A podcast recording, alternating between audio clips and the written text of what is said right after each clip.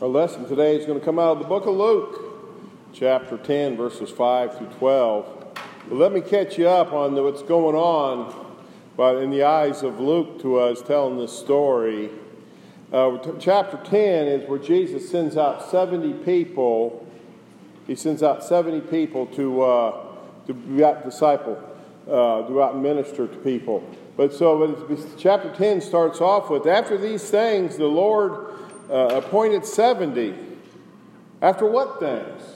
So you got to go backwards when you're studying the Bible to chapter 9 to see what's going on. Just real quick back, uh, we looked at Jesus was uh, verse 28, chapter 9, verse 28. Jesus was transfigured on the mount. Of, of he was transfigured on the mount, uh, mount there. Uh, boy was healed. Jesus predicts his death. Then there's an argument among the disciples who's going to be the greatest the Samaritan village, they move on to the Samaritan village and they reject Jesus. Jesus goes along in verse 57 and tells, and he was asked a question, he gives them an answer. He says, Foxes have holes and birds of the air have nests, but the Son of Man has nowhere to lay his head. Meaning he has ministered with nothing but the power of God. Uh, then he sits there, this is where we start getting into our story. He says, Follow me. Jesus tells one of his disciples, says, Follow me. But the guy sits there and says, Well, first I got to go bury my father, which doesn't sound like a bad request. But yet, what we know about the story is the father's not dead. Uh, and so, what really the meaning there is that Jesus says, Hey, come follow me. There's work to be done to build the kingdom. And people are full of excuses. And so I, I mentioned the earlier service today, I know that never happens at Lake Park United Methodist Church. Never. That when there's work to be done, everybody's 100% involved and everybody's doing the work, correct? Just yes. That's the right answer today is yes. And, uh, and so it goes along. So the next part is, getting, now we're getting to chapter 10, right where we're going along there. And what I want, I want us to be clear on today that everything in the Bible is true. It is the inerrant Word of God. And everything in there has meaning to it. And there's nothing wasted in the words or the numbers in the Bible. Nothing wasted. So when Jesus says he appoints 70 and sends them out two by two, there is more than meaning. Because was there more than 70 people in the town when he did this? Surely there was, probably hundreds of thousands of people there. But he picked 70. And when we study the Jewish culture, numbers are a big thing in the new in there. Number one, they don't really have numbers. The numbers are part of the alphabet. Uh, but numbers are a big deal to the Jews. They're Bible fulfillment, and they also deal with prophecy. Uh, so you're just going to have to know that about numbers in there. And so 70, first we'll look at 7 and 10. 7 times 10 is 70. Seven, the number seven represents completeness, resurrection, to be full, completely satisfied, good, or perfect. The number 10, perfection of the divine order, completeness of order, divinely ordered events. Remember, he's sending two by two, 70 people out when you hear these numbers. 70, the number 70 together is restoration, unity, at the known time, at that time, there were 70 nations and all nations. Uh, remember in Revelation, God said that the word of God would be preached to all nations. It's perfect spiritual order, spiritual power, and significance. Two, the number two. Remember, he said them up two by two. Two is good, the living word. Two is the second person of the Godhead, which is the Son. And uh, it's a come alongside to help and we see with uh, King Solomon, he saw, writes that two is stronger than one. In the Mosaic law, it takes two to be a witness against, for or against something. So these numbers have meaning. And so let me kind of capsulize this down right before we read our scripture. Jesus is sending the word of God about himself to all the nations. This is a lesson that we need to hear today because God is asking you and me to go out to all the nations and share about the greatness of the Son of God. So that runs us to our story. Let me jump in right here at verse 5 and read that to you. But whatever house you enter, first say, Peace to this house. And if a son of peace is there, your peace will rest on it. If not, it will return to you and remain in the same house, eating and drinking such things as they give for the laborers worthy for his wages. Do not go from the house to house. Whatever city you enter, and they receive you, eat such things that are set before you, and heal the sick there, and say to them, The kingdom of God has come near to you. But whatever city you enter, and what and whatever city you enter, and they do not receive you, go out into the streets and say, The very dust of your city, which clings to us, we wipe off against you. Nevertheless, know this, that the kingdom of God has come near you. But I say to you, that it will be more tolerable for the day in that day for Sodom than for that city. This is the word of God for the people of God. The message here is, and that's one of the parts I read uh, verse 59 there is, Jesus is sending them out two by two. It's a crowd of 70, two by two. We can talk what all that means there. But he, even there, this is Jesus. He gives them back up. He gave them the power. He gives them the power of the Holy Spirit to go out and do these things. And even there, he sits there and says that the, uh, the harvest is truly is great, but the laborers are few. Therefore, pray the Lord of the harvest to send out laborers into his harvest. Even in that day, Jesus was telling us ministry is tough. Ministry is tough. Uh, there's a lot of work to be done, but there's very few people that really want to do it. Most people in today's culture, most people, when they sit there and they say, Yeah, I want Jesus to be my Lord and Savior, what they're really saying is, is I need a fire insurance plan and I'm going to take just like your house insurance or something, we're going to put it in the safety deposit box, we're going to put it somewhere. And if the house ever catches on fire, you know, and, and burns, we can pull it off this, this paper and say, hey, insurance company, remember I bought this policy. Many people are going to show up to the gates of heaven with a policy, policy that said, hey, God, remember way back when I said I, I, you know, I accepted you? And Jesus is going to say, as we see in Matthew chapter 7, verse 20, not everybody says, Lord, Lord, will enter the kingdom of heaven. And, so he goes along. The number one thing here is ministry is difficult. There's, he says he's going to send you out as lambs among wolves. There's going to be people wanting to destroy you and your ministry. Whatever the ministry is, there's people out there that want to destroy. There's people that want to see this church fail and every church fail. They would be glad if the church failed. But yet, so Jesus is warning us that these people are out there. But go anyway. But go anyway to them. Don't worry about it, but go anyway. And so he goes along, he says, Don't greet anybody along the road. That sounds kind of mean. It goes with the next verse. When you get to a house, stay there. Eat whatever they give you. And that's good hospitality. But don't go from house to house. Let me tell you, let me give you a term that my mother used to say Larry, quit dilly dallying. Anybody ever heard that before? Quit dilly dallying. Get busy with whatever I told you to get busy with. And that's what Jesus is saying. We don't have time to sit around and have tea and chit chat. But there's the kingdom of God. This is serious business. People are dying every day and going to hell because the church refused to share the, God, the love of God with them. People are dying every day because we did not witness to them and share our faith with them.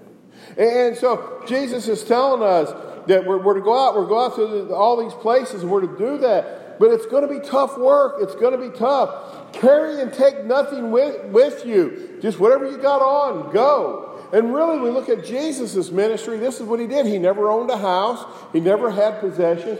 Jesus relied totally upon the Father and the Holy Spirit to do his mission. And that's what we're supposed to do. I don't know about you, but many times I have started a ministry. I have started a ministry, and I sat there and said, you know, we're going to do this, and it's going to be a great ministry. And it flops in the middle somewhere. It'll start out good, but then it flops. Do you know why it flops? Maybe it might have been feeding the hungry, might have been clothing somebody, might have been setting up a food bank or something else. It flops because that was not the ministry God had for me to do. That God has for each one of us here, He has a specific ministry. You are not today at this church by chance. You are here because God has led you here, because we're here to do the ministry of the work of God in Lake Park. We're here to do that. And, so we all have a ministry. When you said Jesus is my Lord and Savior, you become into the royal priesthood. And being in the royal priesthood, that we are all supposed to preach. We're all supposed to share the gospel. I know when I first got into ministry, and I've shared this with some people, we talked about our testimony. I go along, I'm in there, I had about three, four months to prepare for a sermon, and I was going to be the next Jay Leno Charles Stanley preacher. I wanted to be funny and smart and good. And, you know, I, I love Charles Stanley there. And, and, and, it flopped. Every Sunday flopped. And flopped. I remember telling Tammy, I just went out of this mess. And, and honestly, if it wasn't for her, I'd probably been off in some other country right now because I was doing ministry for Larry. I was doing ministry for Larry, and I wanted the approval of men and women for me. I wanted you to tell me how funny I was and how good I was. What I come to realize is when I get down to get serious business, and I start preaching the true Word of God, the inerrant Word of God for people, whether it, whether it offends you or not, but I'm doing what God has called me to do, the ministry has flourished. And so we need to be realizing that, that when we're in ministry, it's about God. It's about building the kingdom of God. And the, and the time, if we believe in prophecy and we believe that the time is short and that the, the gates, the, the gate of grace is going to close soon, that there's going to be a lot of people that die, a lot of people that die or don't get to be raptured or however they're going to make it to heaven, they're not going to be able to make it. And why? We haven't shared the gospel with them. Revelation chapter 20 has this neat scene. Jesus is on the throne. This is after millennial reign. The saints are coming behind Jesus. They're coming down there. We're all in white robes. The dead, the, the dead, the people that have died that were not in Christ are raised. You will give an account for your life before God. I got great news for everybody. Everybody will enter the kingdom of heaven. Some will not stay. They get to come to the, the people that died without Christ. They come before the throne. And you're standing behind the throne, where the saints are standing behind the throne. And there's Jesus in the middle. He's going to explain to these people why, why they're going to hell in just a second. And what if the person that's on the other side of the throne is your neighbor? Your son, daughter, grandson, granddaughter, mom, dad the lady at the Walmart checkout line, the person who was at the gas pump from you five minutes ago. What if the person that God nudged you to speak to and you didn't died and goes to hell because we did not speak to him? Imagine there, imagine that all of a sudden. We, we, we want to think this, this religion, not religion, with this relationship, it's just about me. As long as I'm, as long as I'm saved, I'm good to go. No, we are saved and we are the vessels in which God uses. He sends us out to all the nations of the world. All the nations of the world, starting first. Acts tells us first to start in our hometown, with our family, with our neighbors, with the workplace, wherever God has sent us to go work, with those people first to spread the gospel of Jesus. There's a good story about St. Francis. He was one of the famous monks back in the fathers, uh, early Christian fathers. And and one of the young monks there heard that St. Francis could preach, could preach like no other person could orate a sermon. And so St. Francis was going to town, and the young monk asked the abbey, Can I go with him?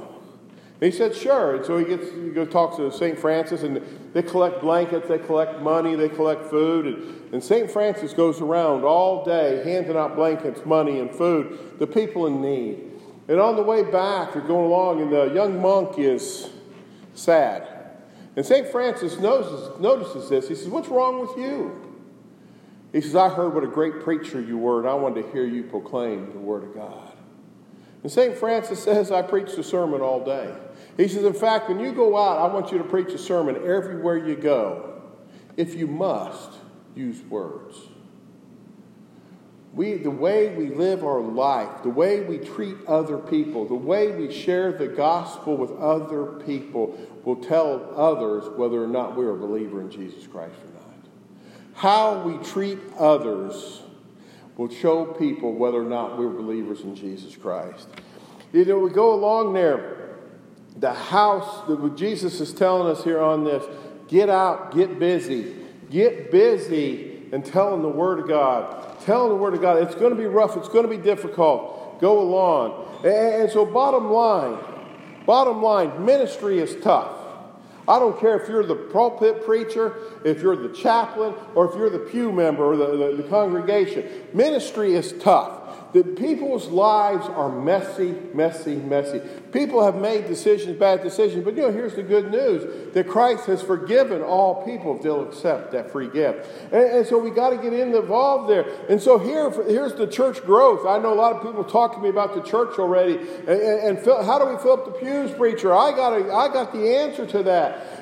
Get off the suit coat, get off, put on your work clothes, put on your ankle high work boots, get out into the world and proclaim the Word of God and tell them that the kingdom of God has not only come near, but it is here, and we can feel the presence of God when you come to Lake Park United Methodist Church or the Baptist Church. I'm not just promoting us, but the kingdom of God is here, people. And if God lives, where does He live? He lives in us through the power of the Holy Spirit. And when the people see us, they should see the face and the hands of God. They should feel the heartbeat of God because we care whether or not they're saved. We care whether or not they're going to heaven or hell. Too many times we just push people aside. Oh, that person isn't worthy. But yet God says all people are worthy. He died for all, all people, not to condemn us, but to save us. And who does He use? Who does He use as the vessel to transport the mission of God throughout the world? You and me. You and me. Every Christian believer. Doesn't matter what church you go to, it's you and me. Everybody that believes in this. So the only way to go, the days of the cultural days, uh, when people moved in to the neighborhood, the people moved in, you automatically, the, usually the richer people, this is just a statistical thing, and back in the, you know, the, the, the former days, uh, the richer people went to the Catholic Church. The uh, poor people don't don't don't mad at me. Middle class, the poor, we kind of were the Baptist. The, the middle the middle road of the people was Presbyterian, Baptist, or Lutheran. Not Baptist, uh, Presbyterian, Methodist, or Lutheran. And that's just you just look at the study of that on congregational uh, uh, on congregational development. People just come to church because they were a Baptist or they were a Methodist or they were Lutheran or they were Catholic or they, they just when they moved in a community, the whole family just started coming to church. You didn't have to advertise. You didn't have to do these things. People just come to church because that's what the culture did. We now live in a culture of individualism. But yet the church is counter to that culture because we live in community. Communion, community. And, and, so we need to realize that where the world is today, the gospel hasn't changed, but we need to be able to learn how to transmit it to those people. And we need to learn to get out. In the days of the marquee, the days of the bulletin, the days of push cards, those things will work. They'll bring in about 15% of uh, return for the number you put out. But the one way to guarantee that the church will grow is by you and I getting out and sharing the gospel of Jesus Christ. Inviting people. I don't invite them to church. I invite them to be in the presence of God. See, we go back to Leviticus, and I'll kind of close with this here in a minute. We go back to Leviticus, there's eight feasts. The first one is the Sabbath. The first feast is the Sabbath. And the Sabbath was not a day of rest. It wasn't a day to sit home and watch NASCAR, football, uh, whatever, baseball, whatever else we watch on TV. It was a day, six days you shall labor. On the seventh day you will stop and you will go to your assigned meeting place and be in the presence of God. You were, they, the Jews would have been on the seventh day, they would have come and they would have been their, their synagogue, and that was a day as a community to come together and worship God. And see, we need to learn that, that that's important to come together as community to worship God. That God gives us six days to do all the stuff that we need to do it in, but on the in our case, it's the first day we come to be in community with one another. And how do we do that? We invite people. The kingdom of God hasn't come near, the kingdom of God is here through the power of the Holy Spirit. And, and Jesus knew we were going to struggle with this. Jesus knew The devil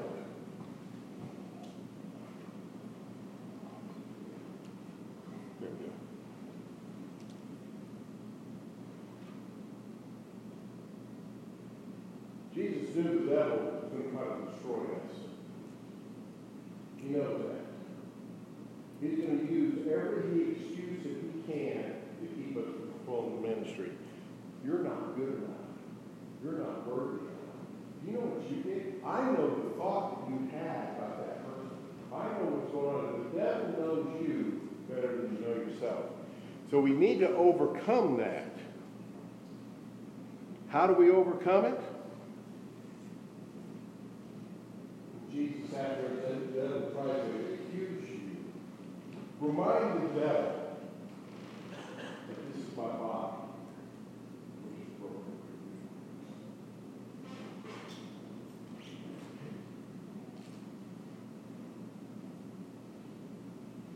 And from the Abrahamic law of sacrifice, the blood sacrifice, the devil says, ah, yeah, okay, Jesus took the punishment, but the sin's still there.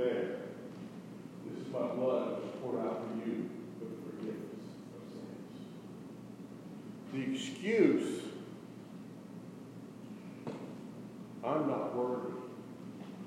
I can't do that. I'm too tired. I'm too old. I'm too young. That excuse died when Jesus died on the cross. When we accept Jesus as our Lord and Savior, the cross is not the end. The cross, as Paul would say, is the beginning of the race. And we need to finish well. Finish well, inviting others into the very presence of God. Let us pray. Dear Lord and Heavenly Father, that Lord, we ask you to bless the bread. We ask you to bless the Jews. Be your body and your, your blood for us. That we will remember that whatever force comes against us, you have already overcome. No matter what comes against us, Lord, your love has already granted us victory. And for that, Lord, we are thankful. Lord, we ask you this in the name of the Father, Son, and the Holy Spirit. Amen. I ask Dawn. We're going to do communion today with intinction.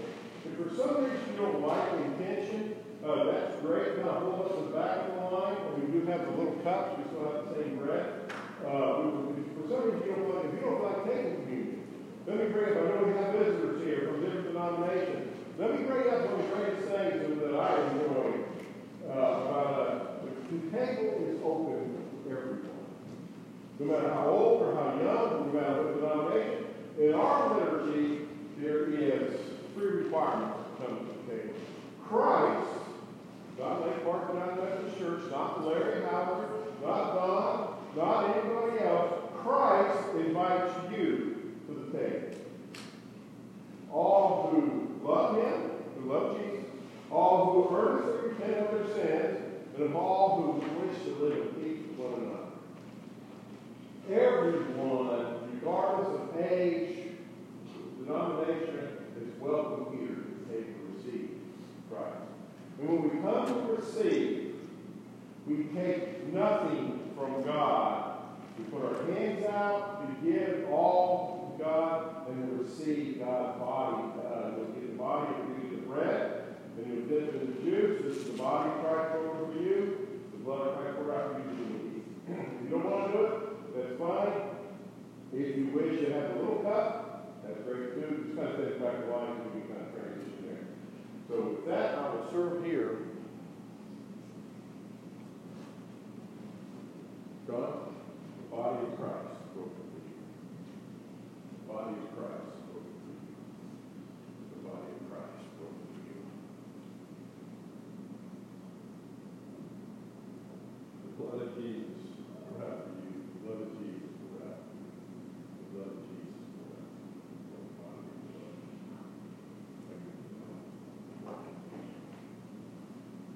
If you drop your piece of bread in the cup, let it go.